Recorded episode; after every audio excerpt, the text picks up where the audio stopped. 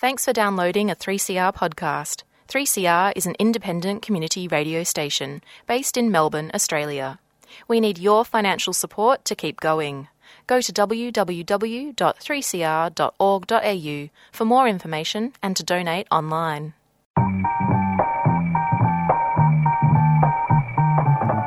Hi, and welcome to Women on the Line, Community Radio's National Women's Current Affairs program, produced at 3CR Community Radio in Melbourne and broadcast on the Community Radio Network. I'm Amy Middleton. Hey, welcome to Women on the Line. This week we bring you a conversation recorded by Archer magazine at an event held in Sydney in June 2015. The discussion centres around sexual diversity across generational divides, featuring Teresa Savage, Viv McGregor, and myself. Teresa is the founder of 55uppity.com, a documentary website about queer women over 55. And Viv McGregor is a photographer who also heads up the women's sexual health program Claude in Sydney. In my guise as the editor of Archer magazine, I hosted this event and asked these two women about how their queer identities developed during their lifetimes and what has changed.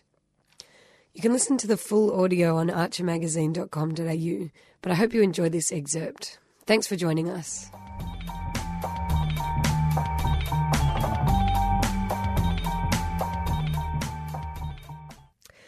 The recording you're about to hear is of In Conversation with Archer, an event held on the 10th of June 2015, recorded at 107 Projects in Redfern. I'm the host and founding editor of Archer magazine, Amy Middleton. Teresa Savage is a long term feminist and LGBTI activist and the director of 55uppity.com, an online interview and photography project celebrating the older LGBTI woman. According to its website, 55 Uppity wants to pull apart the cliches about women and aging, about the diminishing of sexuality and the relaxation of passions, about what older dykes and queers and lesos wear and think and believe. And finally, Viv McGregor is a queer feminist with a working class background. Viv says for 10 years she was a soft butch lesbian woman and now she's a high femme queer bisexual and she's still not sure how that happened. Viv is a photographer and has documented the queer scene, worked for feminist cabaret group Lady Sings It Better, and shot portraits for the oral history project 55 Uppity with Teresa Savage. Viv also shoots porn films and stills and works in the sex industry. She has an arts degree majoring in women's studies, a Bachelor of Art Theory, and a PhD in Gender and Cultural Studies. She currently works as Community Engagement Coordinator for the Women's Sexual Health Project Claude at ACON. I began the discussion by asking each of our panelists to introduce themselves and how they identify, beginning with Viv. That mean? what a tiny question. Okay. Um, just briefly, who I am. Really briefly, who I am. Yeah. Okay. Um, so I guess listening back to that is always fascinating when you kind of type out something really quickly in a bio and go, "You sound so funny and charming," and then you hear it back and go, "No, you don't." Um, so um, I guess on a panel about age and sex and sexuality, I should op- be open about my age, which I actually have no problem being open about. I think it's ridiculous to be closed about it. Um, I'm 32, which, by the way, my ex girlfriend had to tell me because I forgot. Um, so I identified for a really long time, for like a decade, as a kind of soft butch lesbian woman, and then gradually a transition occurred. No one's sure how it happened. Hi, Maeve that we ended up as a high femme, and I kind of wrote bisexual, and and then I kind of thought about it after I sent it, obviously, and kind of went, queer is the word for me. Absolutely, it is queer. It is. Um, and the older definition of queer from early 90s activism, which is anti normative. Um, I feel like bisexual for me doesn't fit entirely. Bisexual often implies that you're equally attracted to men and women, whereas actually I'm not attracted to straight men in any way, shape, or form. So I think I like queer men and I like all women. So I don't know what word I get for that, apart from greedy, which I will own. Um, and I did a. I was at university for a really long time, which is where I developed the fake accent I have now. Um, Me too. yeah, I know, right? Teresa and I share a wonderfully working class background, and neither of us sound it like it at all now. Nah. Nah, it's just a little bit of gay Sydney, a little bit of university. um, yeah, that's the accent, right? Yeah. educated and ashamed. So, yeah. yeah. Um, and I think we're going to talk about it later, but that obviously has shaped um, my politics and my sexuality, which I see as intertwined. And now I'm quite happy I was at university for 10 years because I didn't want to be a grown up at all. And um, I know, right? It's really good. And now I work for the only place you can get a job with a PhD in gender and cultural studies. I work for ACON. Um, and I work for the Women's Sexual Health Project, which is pretty amazing. I get to promote sexual health for women of any identity in the BDSM and kink scenes. I get to talk to women about safer sex, and I get to talk to women about empowerment, and I get to commission beautiful artworks that celebrate women. So, all in all, apart from my still shaky identity politics, which we're working on all the time, I'm quite content. Amy, I don't know what I'm saying. It sounds like a dating profile. okay. And Finn. Yes? Thank you so much. No worries. yeah, it is. That's okay. Um, I've probably identified. I have identified as a lesbian feminist for 40 years, um, and that was a very long time ago. And uh, that was when I came out when I was at university um, in England, being uh, the only lesbian in the women's group that I joined when I went to university, and they had to have a vote about whether they'd allow me to be part of the women's group. Can you imagine that? I, even I think back to it and think, my God, I can't think, realize how I lived through that. But anyway, um, they had a vote, and luckily they allowed me to join the women's group, and about half of the women's group left at that stage. Um, uh, yeah. Anyway. So I've identified as a lesbian feminist since then. Um, for quite some time, I Id- also, if someone asked me, I would identify as a lesbian mother, having had my first child in 1980 in a lesbian relationship, which um, it's hard to describe what a wild ride that was at that time. Uh, quite different to now, I think. Um, and so I used to kind of push the whole lesbian mother thing in people's faces because that was the only way to cope with a lot of the issues that we faced as lesbians with children at that stage and having chosen to have children. Um, I have identified with other kinds of parts of that. I, w- I would have identified as a lesbian writer for quite some time. In Sydney, I was part of the Blue Tongues um, writing, lesbian writing collective back in probably the late 80s, early 90s. So, lesbian feminist, lesbian mother, lesbian. There's a theme here. uh, that's how I identify. Mm. I might just start by asking you, Teresa. Um, you've got a line on 55 Uppity, which is um, your documentary yeah, unfortunately, website. I had to interview myself first uh, to prove the concept. Uh, yeah, we couldn't. I couldn't persuade anyone else to do it until I did it myself. So I'm the very first subject on my own project. Sorry about that. it's a beautiful website. A line I have lifted from it is I had my first sexual relationship with a girl in 1971 when I was 16.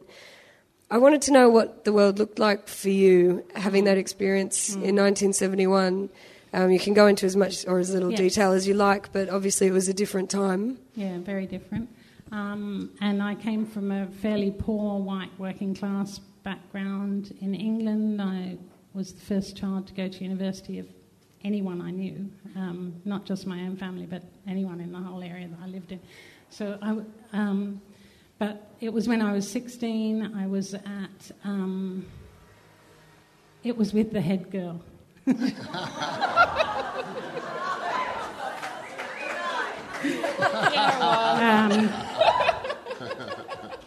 she was also All England Irish dancing champion. um, and it kind of happened by accident when we went camping and she got very drunk. How does that drunk. happen by accident? Yeah, uh, that's how it always she happens. got she got very drunk, and we were in the tent, and she decided to practice her Irish dancing in the tent, and of course someone had to like you know go no no no you better lie down. That's how it happened. and then it was absolutely shocking to me, I have to say. It was absolutely, I did not know a single other lesbian, I didn't know a single other gay person. Um, I didn't know what to do with myself. I thought I'd turned into the like the worst monster in the world. I had um, it was very hard to find any support of any kind. Um, yeah, it was very very difficult, and particularly because we had a relationship for quite some time. She was from a big um, Irish Catholic family, and her parents found out, and then there was all hell to pay. Um, luckily, my mother is a very interesting and lovely woman, and um, she doesn't answer the front door because you know it's always the social or the council or something who come to the front door. so the parents of this other girl kept coming and knocking on the front door. She never answered. so, so, so it didn't have, you know, my mother. I don't know. I don't know what she actually thought about it. I've never asked her. I should ask her. She's 87 now. I should ask her when I see her. Um, but uh, yeah, I was completely lost and completely devastated, and I thought I couldn't live actually, um, which is why I often feel for young people in the country and so on, because I know exactly what that feels like. And in fact, I didn't want to live for quite some time after that and had some hard times. So, um, you know, but my mother's also very tough, and she is of the sort of, you know, get up and get going, girl, you know. Um, and uh, in fact, I didn't really talk to her about being a lesbian until many years later. And I went, I, well, probably three or four years later. I, I was at university and I went home and I said to her, I've got something to say to you. And she was sitting knitting. And um, oh, I've got something to say to you. you know, it's hard to say it and everything. And I said, I just said, I'm a lesbian. And she sort of stopped knitting and put the knitting down. I thought, oh my God. Like, she said to me, um, Are you hurting anybody? Oh. and I said, No, mum. And she goes, Well, that's all right then, isn't it? Oh. That, and so, and she's always been perfectly fine since then and very accepting of me and totally embraces my children, all my children, as her grandchildren, and yeah, it's been fine since then.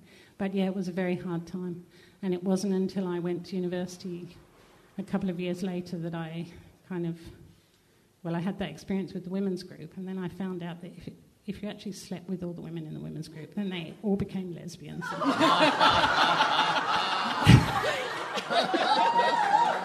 that's what happened.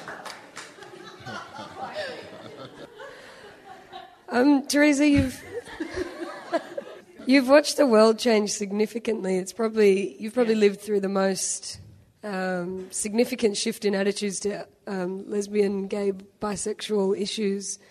Um, can you describe a few of the key shifts that you've witnessed? Um, yeah, so I so yeah, I had I came out into whole different kind of world at that stage. I think, I think, thinking back on it, I mean, it's an incredibly exciting time, but also very kind of oppositional, because we didn't have, you know, you'd find other lesbians, you didn't have those kinds of supports or anything in place, so it was like you against the world, basically. So, slug it out. Um, so I think, you know, I had in my wildest dreams at that time, I could never have imagined us us discussing equal marriage I really, seriously, I think back on it now, I think I could never have imagined that this is where we were going to get to now. Um, I came to Australia with my partner, who was Australian, and my three children in 1988. Um, Strangely, I arrived on the 21st of January 1988 which was five days before a great big huge event. I had no idea what the fuck was going on. anyway, and I didn't know before I came, which was weird as well. Anyway.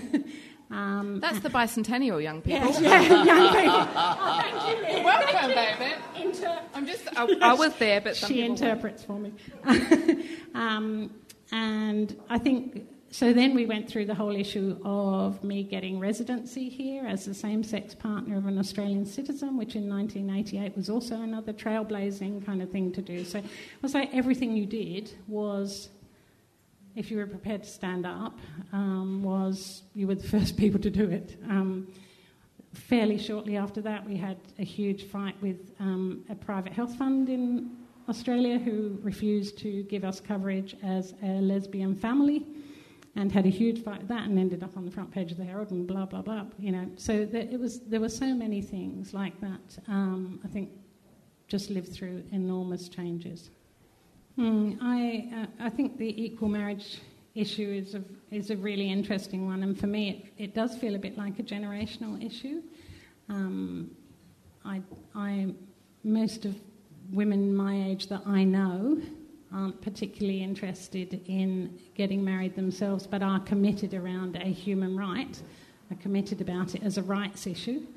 Um, to me, uh, for me personally, it's not anything I'm particularly interested in. Uh, I think having been set, my mindset at that time when it was, I'm much more interested in the wild side of things. so we've heard.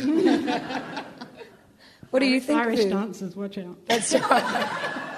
It's such a specific fetish. Is there an Irish dancer? oh my there is one. I know one. What do I think about that issue? Well, yeah. What do you think about norma- norma- normalization, The normalization and marriage equality? I guess it's a controversial one. Um, I think uh, with any process of normalization and acceptance into mainstream, um, I'm not going to stand up against it. I think a lot of people want that. But for me, it's like, that's fine. Look out for the people on the edge. Because every time you normalize something, other people get pushed to the edge. And those are the people we've got to look out for. And for me, that's the definition, and that's the heart of queer. And that came out of ACT UP, and that came out of HIV activism. And for me, it's like, if you want to say that, do you know when some people say that sexuality doesn't matter? You know, when they're like, oh, it doesn't matter. I'm sorry, I'm like, oh, God. Clearly, I disagree with them because I made that funny voice. But when people say that sexuality doesn't matter, what they mean is I think they're trying to say that, you know, homophobia is wrong and it shouldn't matter what, who you sleep with. Yeah, we should all be treated equal. But I have a problem with that saying because for me, I'm like, no, it does matter. How can it not matter who you love and who you fuck and who you socialize with and what your politics are? Like, how can it not matter? And I just think that I have no problem with the process. I, well, look, I have problems with the process of normalization, but for me, it's like, yes, keep going, keep an eye on the edge all the time.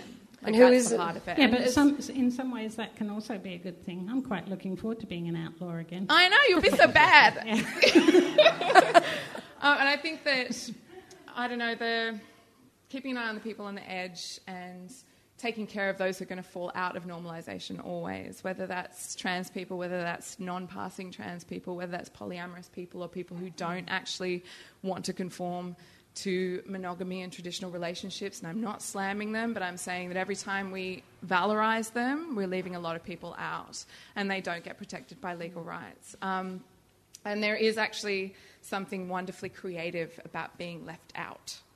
That um, when I look at, and I think also when we're saying like that we're normal now, you are erasing history. like when we say that we're normal, I love that you keep nodding at me. Is that the dancer? Oh my god, go for it. She's wonderful. So she's dancing. She agrees with me. Yes. So I think that every time that we say that you know it's done, that it's over, that we're normal, I'm like, there are people still here. Like history doesn't finish because we pass this legislation. You know, for history doesn't. It's not over. It's like you cannot uh, raise Teresa's experience or Paul's experience or even my experience by saying that we've like we've got to this point, so sexuality doesn't matter. I'm like I grew up in a certain age, and so did Teresa, and so did Paul, and so did like the people that I know and love, and their histories don't get erased because we're better now.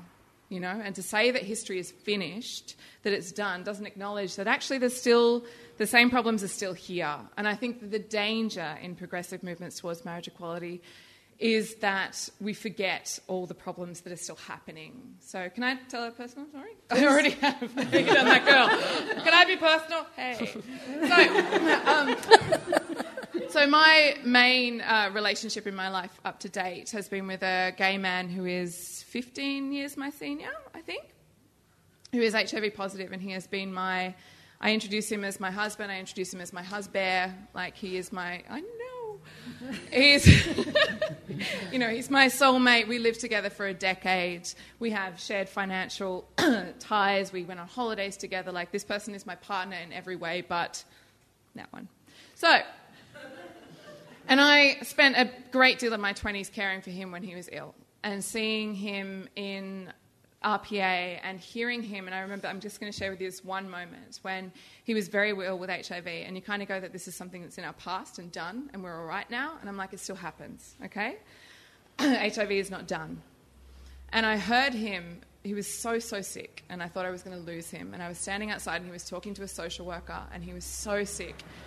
And oh my God, she said something bullshit about gay people, and he slammed her. Like from his deathbed, did he rise up and slam this woman and kind of explain to her there in a very articulate way and quite respectful, considering that I know who he is and he could be much worse.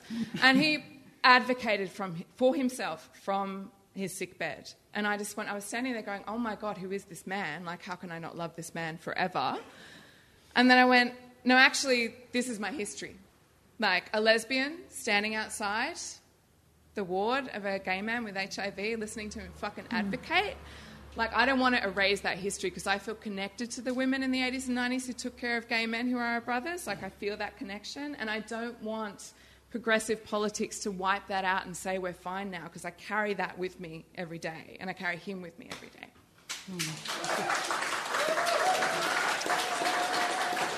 Also, we have a very cute dog together. Thanks for sharing that, Viv. Is that a bit much? no, it was perfect. Um, we were actually talking about this this idea of uh, intergenerational sort of mentor mentee relationships. Yeah, we're witnessing one right here on this stage. Um, I, have spoken to a few um, gay men, probably around my age, uh, who have these older gay men in their lives, and they learn a lot about, about probably politics, about identity, about existing in the world, and about sex um, from gay men who are 10 or 20 or 30 years older than them. Um, and Teresa, we were chatting about how that isn't as common in lesbian uh, circles or in bisexual circles. Mm. I think. Uh, do you have any mm. idea why that might be? Um, it's really important to me intergenerational friendships, and I've got lots of friendships with, um, particularly with lots of young people, and particularly lots of young women. Maeve would say they're mostly her ex girlfriends, who I hold on to after. but anyway, yeah, that's probably true. you should tell them who Maeve is. Maeve's my daughter. And my ex girlfriend. Hi, sweetie. That's why we're friends. but we're friends independently. Um, oh, I live in Teresa's backyard now. in a flat. Um, I, I, it's really, really important to me, um, and I find it really enriching to have friendships with people of different ages because it's incredibly. One, I really like being challenged. I really like my ideas being challenged, um, and people at different ages see things differently and have grown up with different influences and all of that kind of thing. I, I get a lot of good music from a lot of my young friends, which is great. Um, so, and I, I want that to be respectful both ways, and I, th- I think it is. I have some lovely friends who are way, way, way younger than me. Um, I, one of the one of the things I do think I talked about what I thought I thought equal marriage might have been a generational issue. I also think, sort of looking at it the other way, I think there's an issue about trans stuff that's. Um, I it's hard for me to say, but I often feel quite ashamed um, and embarrassed about lesbians who I have been friends with or lovers with for, you know, over long, long periods of time who have hideous opinions about trans people. Um, and I find it that really difficult and I, I, I, think it's not a one off thing. I think it actually was something that came out of kind of lesbian separatism in the 70s and that some people have held on to. Um, but, and people make assumptions, actually, it's quite interesting. Like, often people, older friends of mine, will make comments to me assuming that I agree with that, and then I have to have a big argument and whatever, and then that's all difficult. But, um, I think that, that might be one of the things that causes um, makes it difficult to be to be friends across the like generations. A, a mistrust between. Yeah, because um, the friends of my age or older who have a similar view as I do around trans issues also have lots of younger friends. So I kind of see that pattern. Um, so I, I wonder if that's one of the issues. So you think the education goes both ways in intergenerational relationships? Yeah. Um, Viv, I wanted to ask you particularly about younger queer women um, because Claude, uh, the Women's Sexual Health Project at ACON, for whom you work, uh, put on events with a particular focus on young queer women and their sexuality. Can you talk us through what they look like, how they go, what the attitudes are, um, and how that differs from maybe when you were growing up queer? When I was growing up queer in my 20s, yeah? Sure, Um, teens. I mean, are they aimed at women in their 20s? Uh, the, well, ACON is an 18 plus resource. so 18 plus, yeah? So I think uh, it's, it's a difficult question anyway, because to speak of young women is like, well, which young women? Um, and are they just going to be pissed at me for talking for them after this, which is very possible? And am I a young woman anymore? Um, I am. Don't I, at me. I am. Am I? But I think there's a uh, there's going to be huge differences between me and an 18 year old right now, and between me and a 24 year old. I think there's going to be huge differences. There's also going to be massive differences between my upbringing and Maeve's upbringing. Sorry, baby, you're just right there, and I know. you. Hi, sweetie. She's my age, but we have massive differences. And talking about what women want, I hate to do this to you, but I'm going to fall back on data. Okay, so research. Um, there's this amazing research project called the Swash Report. Has anyone heard of this? So Sydney, Wo- yep, woo, indeed, yeah, Swash, baby. Um, so the Sydney Women's Sexual Health Report is this marvelous survey that's done every two years, and it's been going for like 20 years, and it's one of the only, like, probably one of the longest running surveys in the world about lesbian, bi, and queer women, and specifically in Sydney. So, what's been interesting about looking through this data over the past kind of 10, 15 years that I'm looking at right now is that the shift in identification is really noticeable. So, in terms of people identifying as lesbian, we see massive drops every two years, and we see a massive rise in queer identification. Um, in terms of the sexual, because this is a detailed survey, and this is why you should read it. In terms of the kind of sex and relationships that LBQ women are having in Sydney, my gosh, we're having all of them. All of them. And we're having all of the sex. Any different kind of sex that you can imagine, LBQ women in Sydney are doing it all. Yeah? And that's what's, I mean, marvellous about translating this data to kind of health ministries and stuff like that is a really fascinating process of going, you should just give us money. So, really. So I think that that's really fascinating looking across at this data, and this is like, you know, what I can rely on from people in my community is that they answered honestly, and I hope you did, and I answered reasonably honestly. When I thought about how I entered the data, I'm like, I totally lied about how many sexual partners I've had. Um, more. So I think what's interesting about younger women right now, just from that, from that kind of drop in lesbian and up in queer, and the diversity of sexual practice, is that women's sexuality from this small sample of women in Sydney is incredibly diverse. And to talk about what young women want, the only thing I can say for certain that young women want in my community is affordable housing. That's all I've got. Like, otherwise, whatever you want, that's fine. But that's all I know that people actually really want. In terms of sexuality and identity, it's fucking diverse. Like, we are a magical mixture of very strange creatures. There's, a, there's another interesting piece of research actually there, which I think came out recently, wasn't it? That lesbians have more orgasms. Oh, yeah. Yes. Uh, thinking about age, by the time you're 80, that's, that's a pretty good statistic to have. So we're all competing with Teresa. Go! Women's on the line. oh, that was women on the line. Women on the line.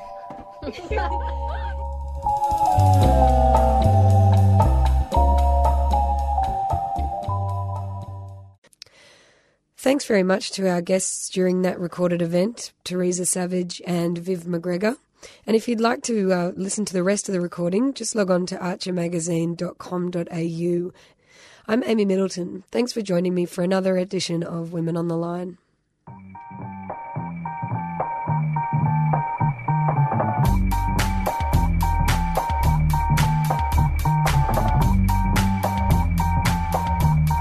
Women on the Line is Community Radio's national women's current affairs program. It's produced and presented by a range of women at 3CR Melbourne and broadcast across Australia on the Community Radio Network with funding support from the Community Broadcasting Foundation.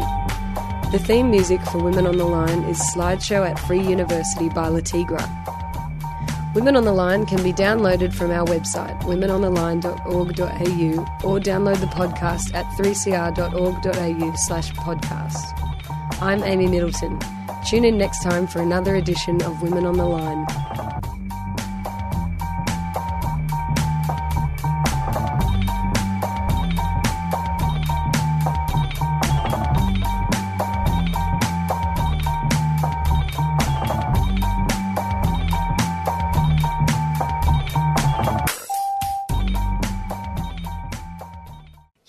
Listening to a 3CR podcast produced in the studios of independent community radio station 3CR in Melbourne, Australia.